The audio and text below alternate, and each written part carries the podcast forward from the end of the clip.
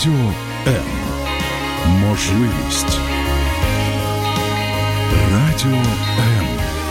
Мрія.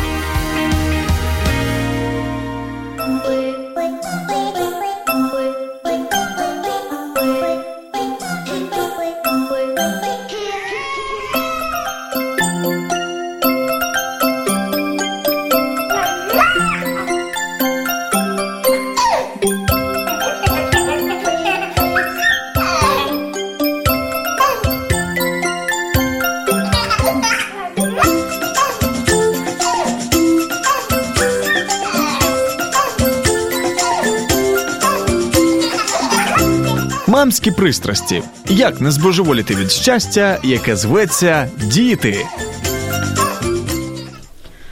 И живет в голове женщины зверь странный, и заставляет он творить ее дела чудные, и нету на того зверя управы, и имя ему — настроение. О женской переменчивости, противоречивости, перепадах настроения слагаются легенды. кто-то глубоко убежден, что именно за противоречивость нас любят мужчины, и что именно она делает нас теми, кто мы есть.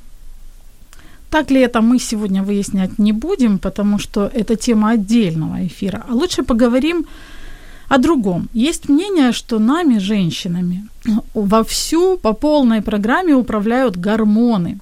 Именно они виновники нашей непредсказуемости, нашей нелогичности, нашей вспыльчивости, эмоциональности. В общем, крутят они нами как могут. Так ли это на самом деле? Сегодня, надеюсь, мы выясним. Меня зовут Любовь Гасанова, и эта программа «Мамские страсти». Прослеживать за закономерность и взаимосвязь между гормонами и женским настроением мы будем вместе с нашей гостьей Любовью Ткачук. Любовь Ткачук – врач-эндокринолог высшей категории, кандидат медицинских наук. Любовь, здравствуйте. Здравствуйте. Спасибо, что вы сегодня с нами. Я надеюсь, что вы нам поможете разобраться в этих вопросах, какова взаимосвязь между гормонами, женским здоровьем и женским настроением, женскими эмоциями. Они ли во всем виноваты, или мы тоже что-то там иногда можем зачудить? Я хочу пригласить наших э, радиослушателей присоединиться к нашей беседе. Как вы это можете сделать, вы, наверное, уже знаете. Вы можете позвонить нам по номеру 0800 21 2018, задать любой вопрос, который вас интересует, и наша гостья, очаровательная гостья, ответит, я думаю. Либо же вы можете написать э, комментарий под стримом на странице Радио М в Фейсбуке. Мы тоже прочитаем ваши комментарии, расспросим, все узнаем и, в общем-то, не оставим вас без внимания. Поэтому звоните, пишите, будем рады. Любовь, у меня такой вопрос. Вообще, во время беременности, ну, считается, по крайней мере, так, что во время беременности, во время родов, после родов, вот это вот эмоциональное настроение, оно как-то вот особо обостряется. Видимо, гормоны. И, наверное, поэтому беременную женщину направляют к эндокринологу и после родов. Зачем вообще беременной нужен врач-эндокринолог и нужно ли обращаться к нему после родов? Ну, беременную направляют к эндокринологу не разобраться с настроением. Так. Беременную направляют для того, чтобы вовремя выявить нарушения в работе эндокринной системы. Потому что э, беременность, ну давайте разберемся, она же достаточно короткая, всего 9 месяцев. За эти 9 месяцев от нуля, от двух клеточек до состояния задышать, задвигаться вырастает человек – в очень коротком промежутке времени очень большие требования к материнскому организму. Следят не только за эндокринной системой, за картиной крови, за сердцем, за костной системой и так далее. Эндокринология э, через, опосредованно через свои гормоны способна оказать необратимые изменения способна повлиять на ход беременности, на вынашивание беременности, на закладку ребенка, на вырастание его до взрослого состояния, способного жить самостоятельной жизнью. Поэтому если на фоне беременности вовремя не обнаружена проблема, последствия могут быть очень тяжелыми, непоправимыми. Поэтому Существуют критичные сроки, как я их называю, когда беременную женщину должен посмотреть эндокринолог. До 12 недели обязательно нужно оценить состояние щитовидной железы. До 12 недели происходит закладка органов и систем, ручки, ножки, камеры сердца, глазки, головной мозг, э, нехорошо, неправильно, некорректно функционирующая щитовидная железа матери способна повлиять на эти процессы закладки, то есть так называемый эмбриогенез. После 12 недели ребеночек уже только растет. Это уже органогенез, то есть то, что заложилось до 12 недели, дифференцируется, увеличивается в размерах, начинает самостоятельно функционировать и примерно 22, 24, 26 неделя беременности есть следующий критичный период. Углеводный обмен. Опять нужна встреча с эндокринологом, потому что скрытые формы сахарного диабета, гестационный или диабет беременных, он проявляется и диагностируется именно в этом периоде. Ну, собственно говоря, после этих двух этапов, если эндокринолог дважды посмотрев говорит, что женщина здорова, дальше на фоне беременности встреча с ним не нужна. После родов нужна. У меня, конечно, сразу возник вопрос относительно гестационного диабета, но я спрошу его позже. После Хорошо. родов нужно женщине обращаться к эндокринологу? Здоровым женщинам, совершенно здоровым, нет, не нужно. Нет, не нужно. Они принимают решение по грудному вскармливанию. Э, если оно недостаточно интенсивно, принимают какие-то меры по укреплению этого сегмента. Ну, правда, не все женщины, даже имея возможность, хотят кормить или могут кормить грудью. И э, осмотр эндокринолога при отсутствии жалоб и предварительных диагнозов, поставленных на фоне беременности либо до, нужен только к концу первого года. Угу. Теперь тогда про гестационный сахарный диабет. Явление, как мне кажется, не редкое сейчас.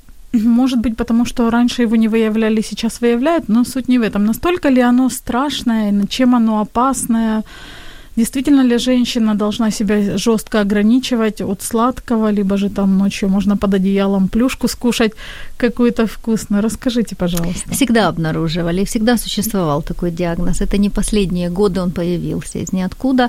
Есть, собственно говоря, три формы диабета, самые распространенные. Первый тип, второй тип и диабет беременных не, не углубляюсь в подробности классификации. Э, диабет беременных чем э, интересен? Он приходит на фоне беременности и уходит, как правило, после родов. Может возвращаться со следующей беременностью, только уже в более глубокой форме выраженности. Глобально это даже не совсем диабет, это нарушение толерантности к углеводам. То есть организм женщины не способен переработать большое количество углеводов, поэтому их нужно резко ограничивать. Лечения не существует, только диета – и вы понимаете, сам, само слово диабет, оно достаточно грозное.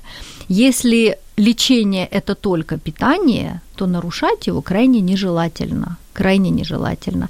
Не то чтобы прям совсем нельзя никаких углеводов, но есть углеводы разрешенные и запрещенные. Плюшки нет никаких компромиссов. Могут быть сушеные фрукты, могут быть малюсенькие кусочки там хорошего шоколада, может быть ложечка меда. Эм, все, все. резкое ограничение по свободным вредным углеводам. Он так опасен? То есть какие есть... Почему нужно так себя ограничивать? Почему он не хорош? Во-первых, э, для женщины это чревато большим набором веса. Во-вторых, для ребеночка это чревато большим набором веса, а крупные дети – это сложность в родах. Как правило, эти дети уже ну, стараются акушеры-гинекологи прокисарить, то есть они не идут в естественные родовые пути, это тоже не очень хорошо для процесса деторождения. Э, эти детки могут хуже задышать, сразу после родов. Эм, они могут появляться в состоянии там легкой гипогликемии или гипергликемии. То есть, ну, скажем так, факторы риска развития э, диабетических нарушений у этих детей уже достаточно высок. То есть лучше все-таки не рисковать здоровьем своего точно. ребенка. И какая женщина после родов не хочет быстро вернуться в форму и не набрать эти ужасные 30-40 килограммов?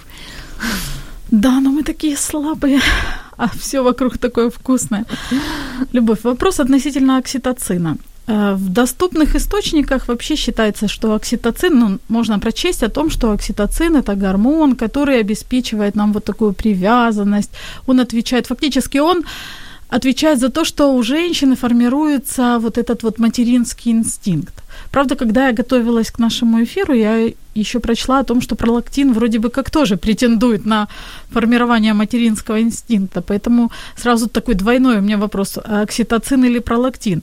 И есть женщины, которые не испытывают вот такой трогательной или близкой связи с ребенком. Можно ли сказать, что у этих женщин, которые не чувствуют, вот не возникает этот материнский инстинкт, у них э, может быть гормональный сбой, то есть недостаточно вырабатывается окситоцина, либо же там пролактина?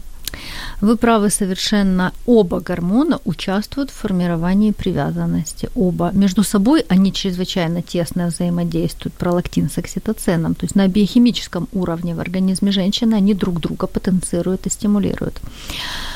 В какой-то степени да. На самом деле есть много публикаций, есть много разработок о том, что низкий уровень окситоцина дает низкое влечение матери к ребенку, плохую, ну, слабую привязанность, скажем так, и ослабление ответственности за ребенка. Эм, я бы сказала, здесь очень много психологических факторов в том числе. И нужно очень четко дифференцировать ослабление этой привязанности после тяжелых ли родов, после тяжелой ли беременности. Крайне редко на фоне абсолютного благополучия женщина испытывает такой дискомфорт. Нужен ли вообще был этот ребенок, насколько он желанный? Если ребенок был не нужен всю беременность, о каком инстинкте мы говорим?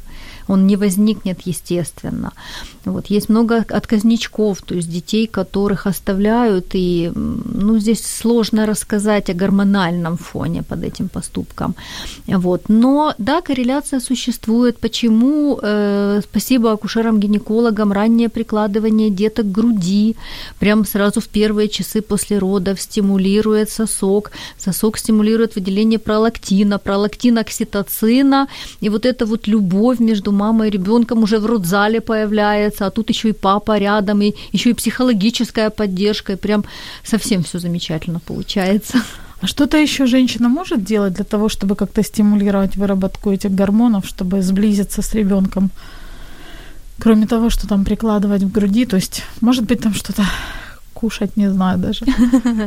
Ну, окситоциновой поддержки никакой не существует на самом деле, если мы говорим конкретно про окситоцин.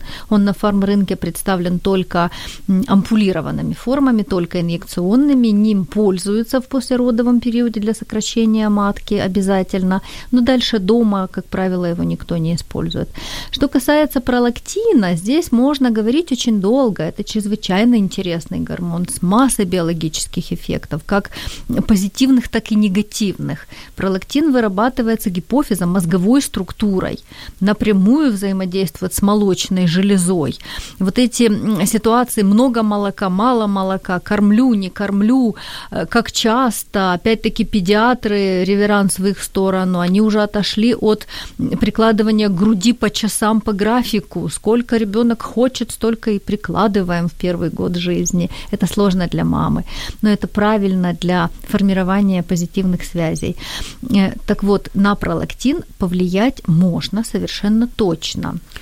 Хорошо, у меня по пролактину тоже есть вопросы. И вот если продолжая нашу тему, я, наверное, сначала спрошу, вы сказали о том, что пролактин, он, в общем-то, способствует и выработке э, налаживанию лактации, да, выработки молока, и он связан напрямую с молочной железой. Можно ли сказать, что у женщин, у которых проблемы с молоком, то есть мало выделяется, у них проблемы с пролактином? Да, возможно, такая корреляция есть очень часто. Если только, опять-таки, я сделаю ремарочку, бывает хороший уровень пролактина, но проблема на уровне молочной железы.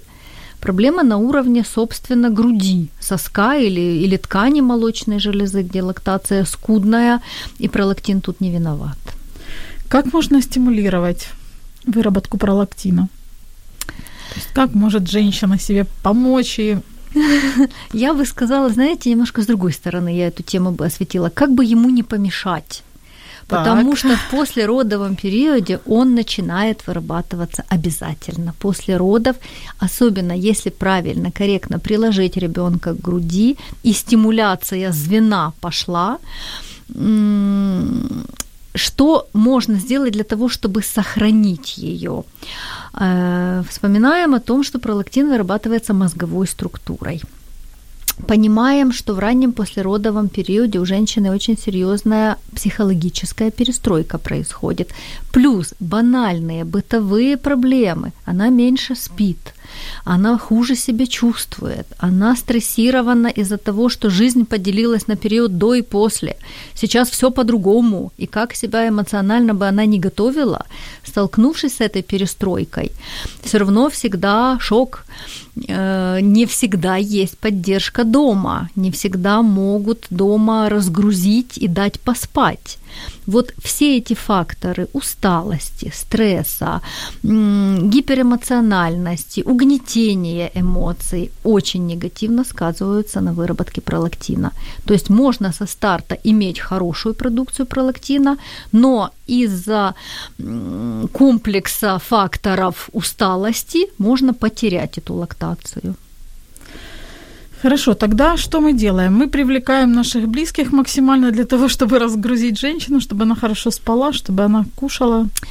Вы знаете, да, да, такие вот простые мероприятия. Ведь очень много рожают э, женщины, не могут даже отвлечься от работы надолго. То есть очень редкая ситуация, когда через неделю-две после родов надо возвращаться в, в рабочий ритм. Это серьезная заявка, то есть, ну, насколько можно на это повлиять, нужно повлиять. И да, нужны какие-то вторые руки, и нужна психологическая поддержка, и женщине нужно понимать, что она не одна со всеми своими кормлениями, бессонными ночами, кашками, зубками, поносами, э, подгузниками и так далее. Как все знакомо. У меня еще такой вопрос относительно пролактина. Считается, что это пролактин, гормон, который в какой-то степени является, назовем его, хорошим средством контрацепции. То есть во время кормления грудью, благодаря пролактину, женщина э, не забеременеет. Но не у всех этот способ срабатывает. Вопрос, почему? Не у всех, не у всех срабатывает, и такое заблуждение, ну оно даже и не заблуждение, это статистика. То есть 98% женщин нет, не забеременеют, а два забеременеют. Никогда ж не знаешь, где ты, в 98 или в двух. Да, не угадаешь, Почему, конечно. почему так происходит? Биологические эффекты высокого уровня пролактина. Это влияние вот все на те же эстрогены, о которых мы говорили, окситоцин и эстрогены, это уже периферические гормоны. Чем больше пролактина, тем меньше эстрогенов. А эстрогены формируют овуляцию. То есть они ответственны за овуляцию. Можно сказать, что пролактин подавляет овуляцию, то есть готовность яйцеклетки к следующему оплодотворению.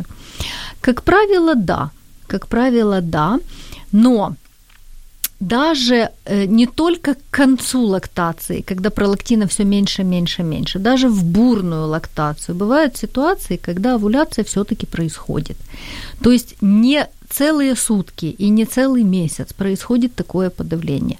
Овуляция может быть даже на половой акт. То есть ее нету, нету, нету, и тут на какой-то вот наконец-то ребенок уснул и наконец-то Родители встретились. да. произошел половой акт, и даже на это может женщина совулировать, и яйцеклетка может быть оплодотворена.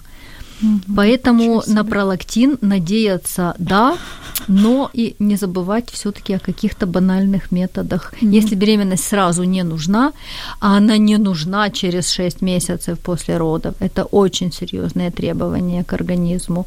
Лучше все-таки переждать немножечко и восстановиться. Гормоны, от них можно ожидать всего чего угодно. Мы вернемся к нашему разговору после маленькой музыкальной паузы. Оставайтесь с нами.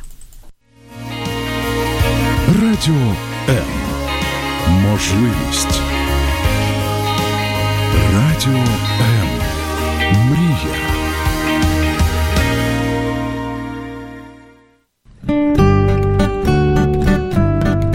Мой беременный мозг управляет моим поведением. Убери колбасу, дай скорей колбасу целый день. Муж так любит меня, муж не любит меня. Я прекрасная, слишком уж я. Мне так холодно, жарко. О боже, когда ж я рожу?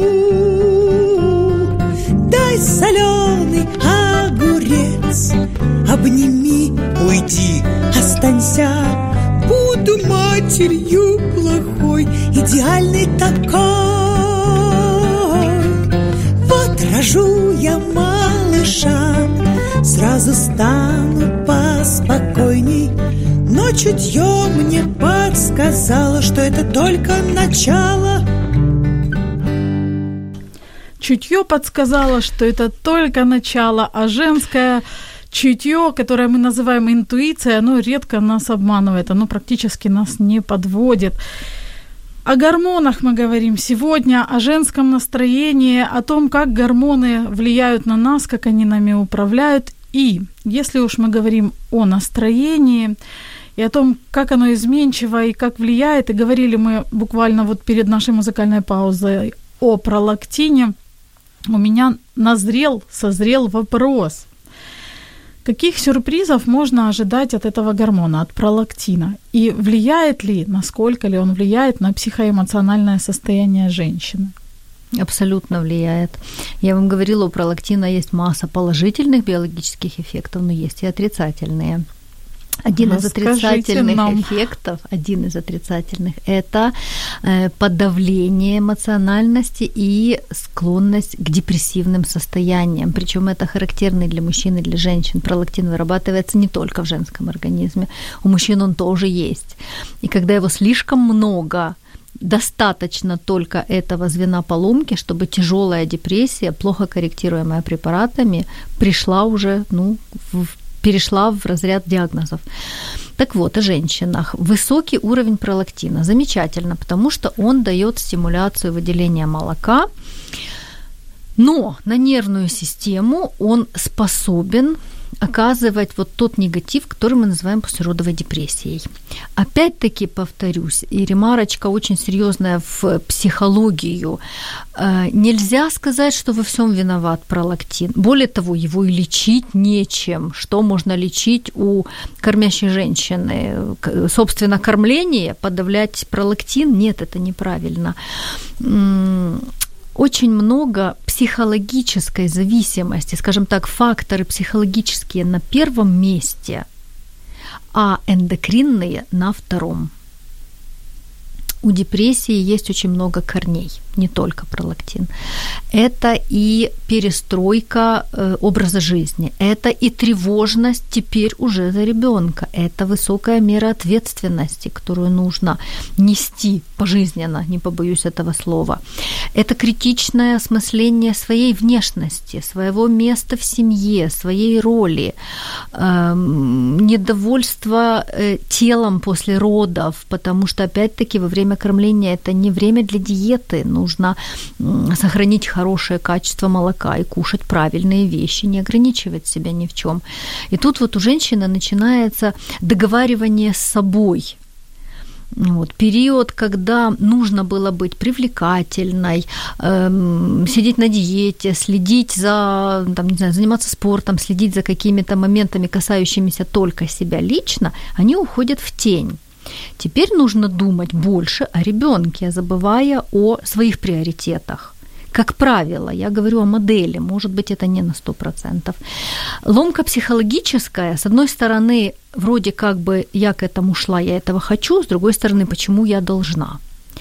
Не всегда, я повторюсь, есть поддержка у партнера. Не всегда не всегда наши мужчины способны этот период корректно переждать и не сделать замечания неприятного. Психоэмоциональное состояние женщины запускает депрессивность. Это в ее руках. Пролактин здесь только помогает и способствует. Если мы уже начали говорить о послеродовой депрессии, только ли пролактин какое-то влияние имеет, либо же еще какие-то гормоны подключаются Ну, психоэмоциональное я поняла, что оно тоже достаточно весомый такой фактор. Нет, не только пролактин, не только пролактин. Есть еще гормоны гипофизарные, такие как ТТГ, например. Пролактин и ТТГ, э, ТТГ регулируют работу щитовидной железы. Э, взаимосвязаны очень сильно. Те же самые эффекты, которые у пролактина, есть и у гормона, стимулирующего работу щитовидной железы. То есть они вроде как бы друг друга тянут за собой и друг друга же и усиливают, и потенцируют. Э, из гормонов еще таких вот ярких, влияющих на э, депрессивность, я бы больше, наверное, и не назвала. Сниженный уровень эстрогенов туда же, в общем-то. Эм, ну, пожалуй, и все пожалуй, и все. Но психосоматика, вот огромная группа заболеваний, состояний, психосоматика добралась наконец-то и до эндокринологии. То есть, когда психика влияет на сому, на тело и запускает развитие болезней. Если мы говорим о послеродовой депрессии, нужна ли помощь врача-эндокринолога и лечение вот медикаментозное с помощью гормонов? Лечение медикаментозное с помощью гормонов эм, отсутствует отсутствует. Если женщина хочет кормить грудью и у нее достаточная продукция молока, конечно, сопровождающаяся высоким уровнем пролактина, подавлять этого нельзя. Э, если нет никаких других эндокринных нарушений, требующих вмешательства, помочь нечем. Но, с другой стороны, если уже включается в работу эндокринолог, как правило, нужно останавливать грудное вскармливание. Как правило, потому что препараты все фильтруются в грудное молоко. И здесь нужно уже взвешивать э, досильность, осмысленность этих препаратов для ребенка он же их получит с молоком. То есть если я включаюсь как клиницист в лечение эндокринной системы, грудное вскармливание мы сводим к нулю и останавливаем. Любовь, а есть ли еще противопоказания, вот когда врач, например, эндокринолог может э, порекомендовать прекратить грудное вскармливание? Э, в моей практике это высокий уровень пролактина э, до беременности. Есть такие состояния аденомы гипофиза, гиперпролактинемии, сложный термин. Вот, то есть, когда до беременности был высокий уровень пролактина, есть проблема на уровне гипофиза, выявленная при исследовании, но женщина хочет беременность, мы с помощью препаратов ее добиваемся – вынашиваем, но кормить, м-м, потому что грудное кормление может стимулировать рост опухоли. Это решается очень индивидуально. Если там проблемка 1-2 мм, мы кормим, но если большая и есть риск роста, кормить э, эндокринологи не разрешают. Где еще не разрешают? Да, пожалуй, больше и нигде. Вот. Дорогие наши слушательницы, я напомню, что сегодня мы говорим о гормонах и о том, как они влияют на нас, на женщин, как они влияют на наше настроение, как они влияют на наше психоэмоциональное состояние и, конечно же, как они влияют на наше здоровье. И говорю я на эту тему с Любовью Ткачук, врачом-эндокринологом высшей категории, кандидатом медицинских наук. И я это напомнила не просто так, а для того, чтобы вы знали, что у вас есть возможность позвонить прямо сейчас во время нашего эфира и задать вопрос, который вас, возможно, очень интересует, волнует. 0800 21 2018. Не стесняйтесь, звоните в прямой эфир, либо же вы можете оставить комментарий под стримом на странице Радио М, Facebook. Ну, а мы продолжаем, потому что, в общем-то, вопросов Вопросы еще есть. Если мы продолжим тему немножко о депрессии, даже отрываясь от именно послеродовой, есть же ведь обычная депрессия, да, у женщин, которые там давно родили или не рожали. Кто виноват из гормонов в таком случае? Сознание. Сознание. Виновато сознание и самоощущение. Депрессию можно как в себе сформировать, так и своими руками, своими силами от нее избавиться. Есть объективные препятствия. Если мы говорим о моей любимой эндокринологии, э, практически все гормоны в неадекватной продукции способны повлиять на психоэмоциональное состояние. Будь то гормоны коры надпочечника, кортизол, адреналины, панические атаки, колебания сосудистого тонуса, щитовидная железа чрезвычайно влияет, пролактин, мы уже о нем поговорили, э, эстрогены, даже скорее так соотношение женских и мужских половых гормонов в организме мужчины или женщины, неважно совершенно. То есть вот этот дисбаланс способен влиять на эмоциональность. То есть всякие-всякие э, расстройства, они выявляются лабораторно очень быстро и легко при сегодняшнем доступе к лабораторной диагностике не поставить диагноз практически нереально. Собственно говоря, у меня очень много ситуаций, когда я дифференцирую, где болезнь, а где состояние психоэмоциональное. И тандем эндокринолога с психотерапевтом, он имеет право на существование. Вот у меня вопрос. В каких случаях врач-эндокринолог рекомендует э, своему пациенту включить и психотерапию? Практически всегда. всегда да. Практически всегда. Я даже не вспомню, где бы он был не нужен. Практически всегда, потому что м, либо помощь эндокринолога со старта не нужна, просто не нужна. То есть мы обследуемся и понимаем, не, не в тот кабинет зашел либо э, сознание женщины привыкло уже к своему состоянию, и даже коррекция медикаментозная не добивается стопроцентного успеха. То есть я сделаю все, что могу. А депрессия осталась. Сознание человека привыкает к этому привыкает, состоянию. Привыкает, привыкает к стереотипному поведению, привыкает к роли жертвы, привыкает к роли э, страдалицы, привыкает к требованию помощи посторонней. Вот. И э, при идеальной гормонограмме не уходят состояния эмоциональные, поэтому нужна помощь психотерапевта, который дальше уже, что называется, добьет до результата и перестроит сознание. Добьет. Вот. То есть, ну, я бы сказала, не, не знаю ситуации, где не нужна помощь психотерапевта. Я вам больше еще скажу, есть у меня группа пациентов, она не очень большая, но это мои самые любименькие. Там, где нарушения эндокринные минимальные есть, но я понимаю, как своими руками, своими ногами женщина к ним пришла, так она в состоянии и выйти.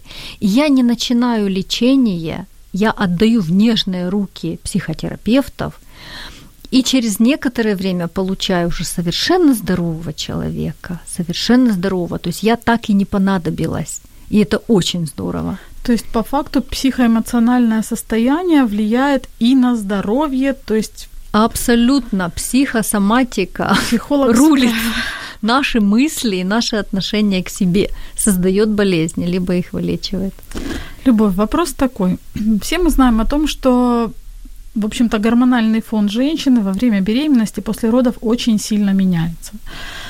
Когда он восстанавливается, в общем-то, в прежнее положение, и восстанавливается ли он? То есть, когда женщины можно ожидать, что вот я сейчас уже скоро стану адекватной, буду все понимать, все трезво мыслить. Ну, э, я вам отвечу, знаете, эм, либо никогда, либо все опять-таки в наших руках, как быстро нам это нужно. Э, вернуться в состояние сознания до рождения ребенка уже точно не получится, потому что все равно уже он есть, и он диктует уже новый этап жизни. Если мы говорим о здоровье, э, период грудного вскармливания – это очень особенный период, и здесь многого требовать не приходится. Э, по окончанию его, наверное, еще месяц-два – это оптимальный путь, когда восстанавливается менструальный цикл, стабилизируется вес, э, тело приходит в норму. Тело приходит в норму при доспанных ночах и более-менее здоровом организме. Это совершенно рациональный период. Если этого не произошло, значит что-то не то было либо на фоне беременности, либо на фоне кормления. Мы продолжим нашу тему буквально через несколько секунд. Оставайтесь с нами. Ви слухаєте Радіо М. Радіо М. Мистецтво. Радіо М.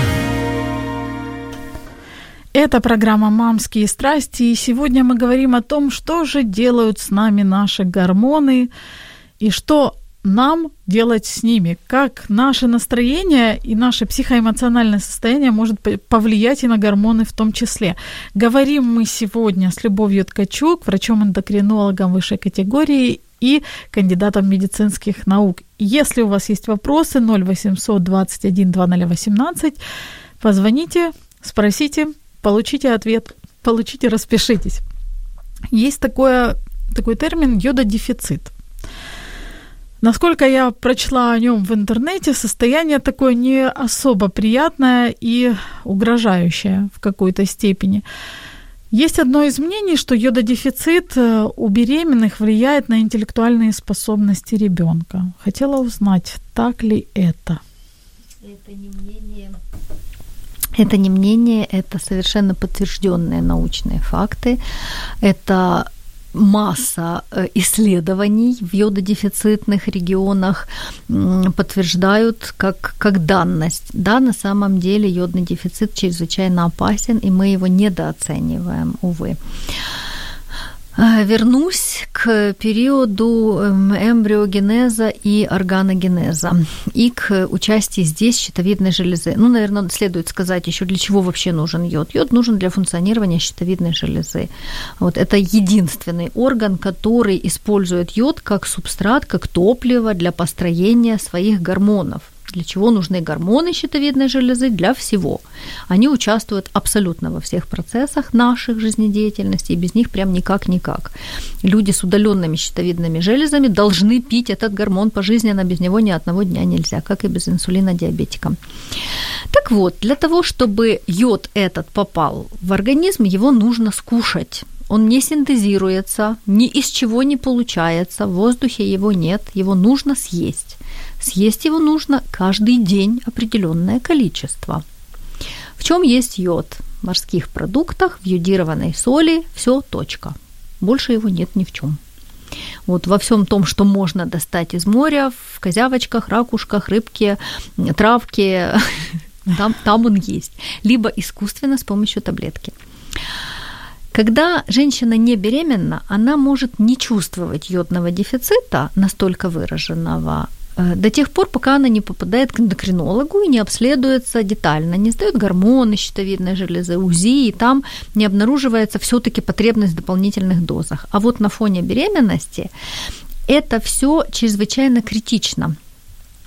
Первые 12 недель закладка ребенка производится исключительно под контролем материнских гормонов. Если этих гормонов не хватает даже для одной матери, она с этим как-то жить может – но передать э, процессом беременности ей нечего. То есть априори дефицитарная закладка. Дальше.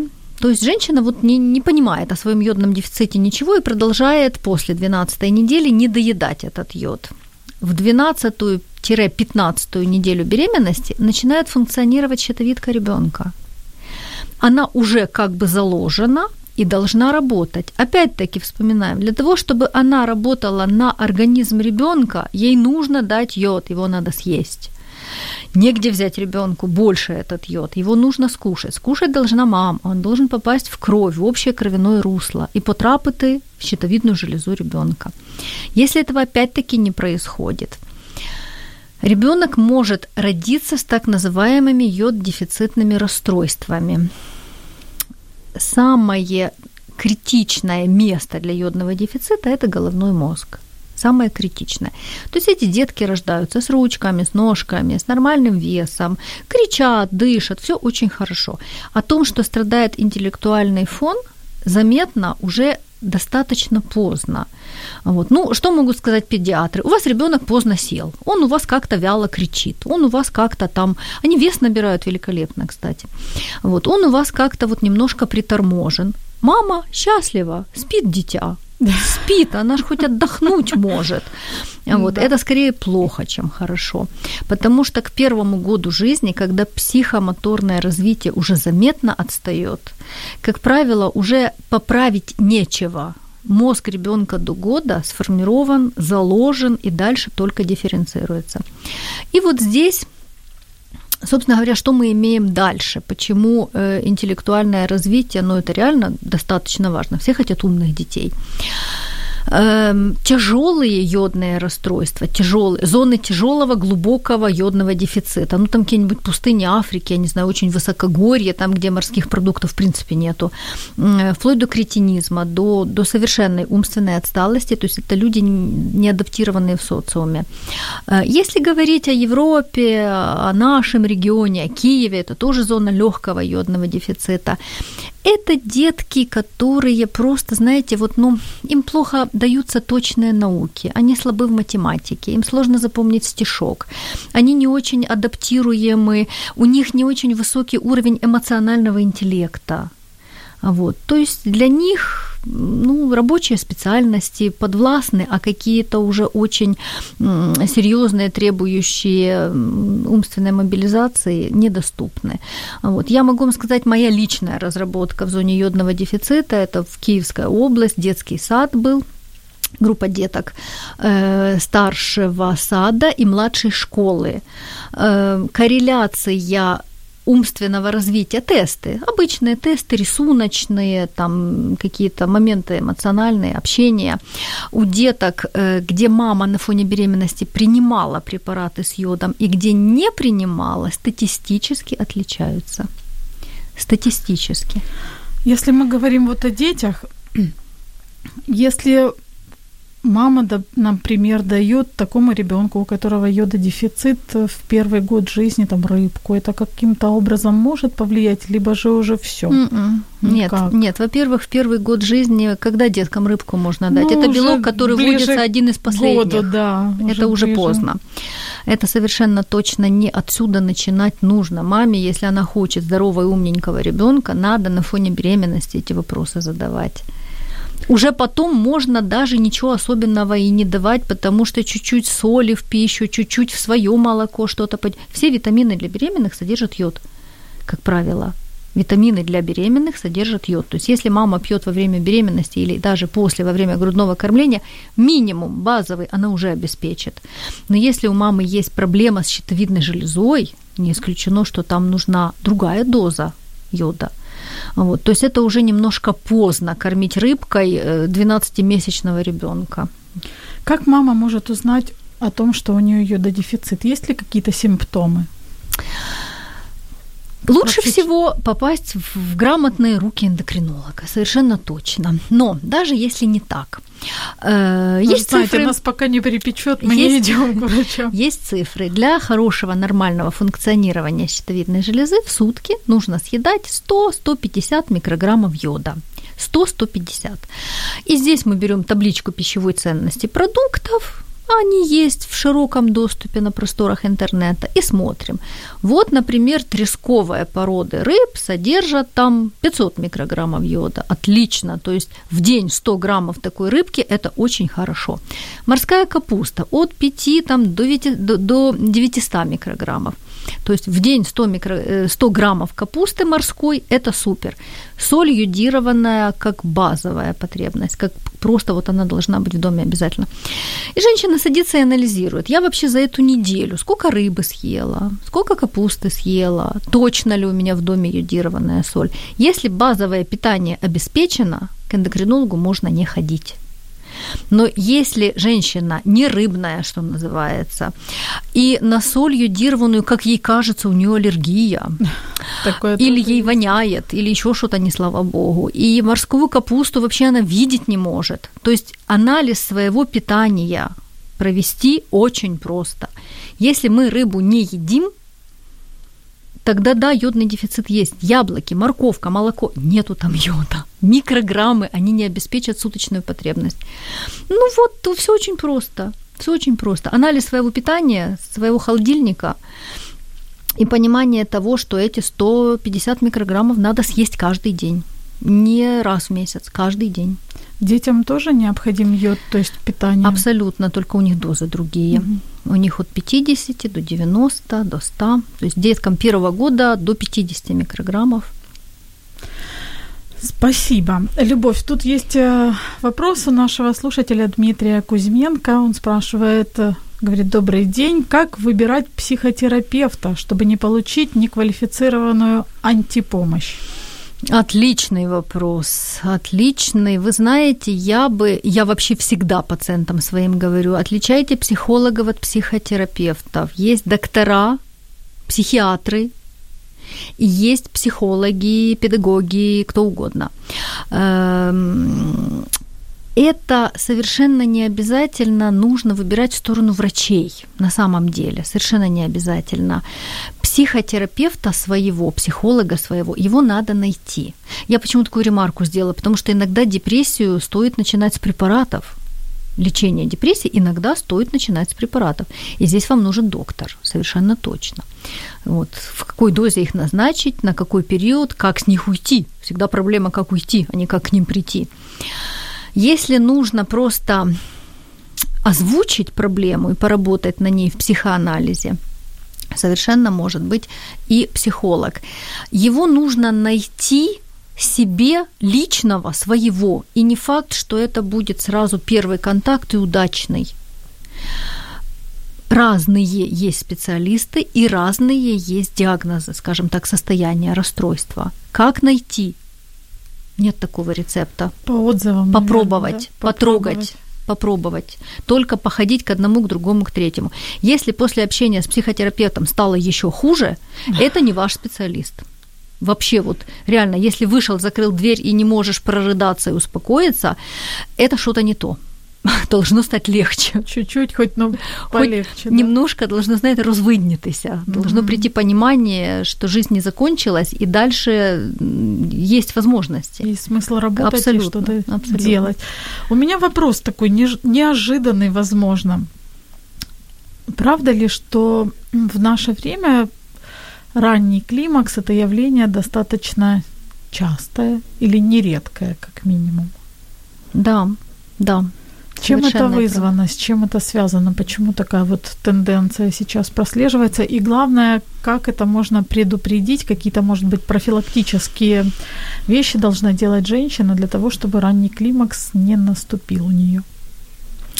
Вы знаете, здесь очень много спасибо экологии мегаполиса, если мы говорим о Киеве. Но не только. Вся Украина чрезвычайно чистая. Эм, продукты, продукты от которых никак не убежишь. Продукты, которые выращены с использованием э, генно, генного втручания, я бы так сказала. Это птица, которая выращивается с использованием гормональных стимуляторов. Э, вот я бы поставила на первое место вот такие вот гигиенические, экологические факторы. Э, раннее старение общества тоже не будем забывать. Курение для женщин – это катастрофа. Это реально катастрофа. Для ткани яичника, для яйцеклеток – это совершенный ужас. А курящих женщин очень много. Очень, увы, да, увы. и девочек сейчас, и женщин. Эм, гиподинамия. Гиподинамия. Вот тоже Давайте какие... расшифруем, что это. Гиподинамия – обездвиженность. Мы офисные мы офисные, и кроме того, что, ну, там, скажем, какие-то формы, целлюлиты, попы и так далее, с этим косметическим дефектом можно договориться, а вот застой крови в малом тазу, плохое кровоснабжение яичника, нарушение микроциркуляции минимальное, оно тоже способно давать э, нарушение в работе, гормональное расстройство. Генетика, да, какое-то место можно отвести генетике. Если у мамы был ранний климакс, почти наверняка и у дочери может быть такой же. Как этому препятствовать? Если мы говорим о репродуктологии, сложно. Если мы говорим о э, пролонгации менструальной функции, это в руках гинекологов и эндокринологов сколько угодно. Если нет жестких противопоказаний, менструировать можно долго долго. Ну, в принципе, причины, которых вы назвали, если мы, в общем-то, будем двигаться, наверное, и кушать нормальные продукты, это тоже как и не курить. И не курить, совершенно минимум. верно, совершенно верно. Простые вещи, вы знаете, простые. Питание, движение, не переохлаждаться, одеваться по сезону, не, не жариться на солнце, где нельзя. Это 90% успеха.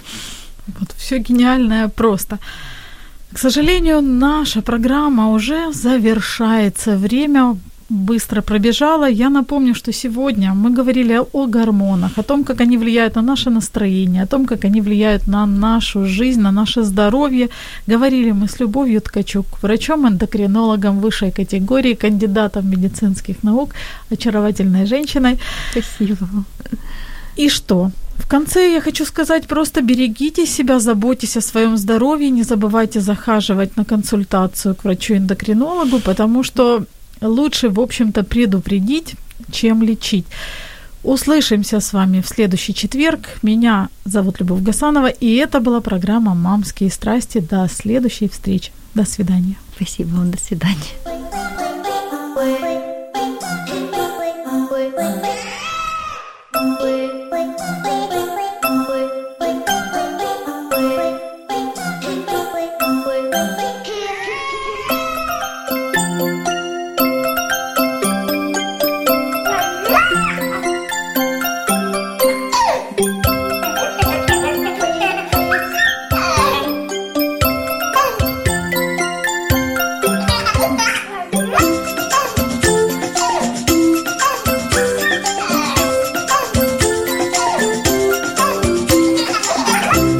Мамські пристрасті. Як не збожеволіти від щастя, яке зветься діти.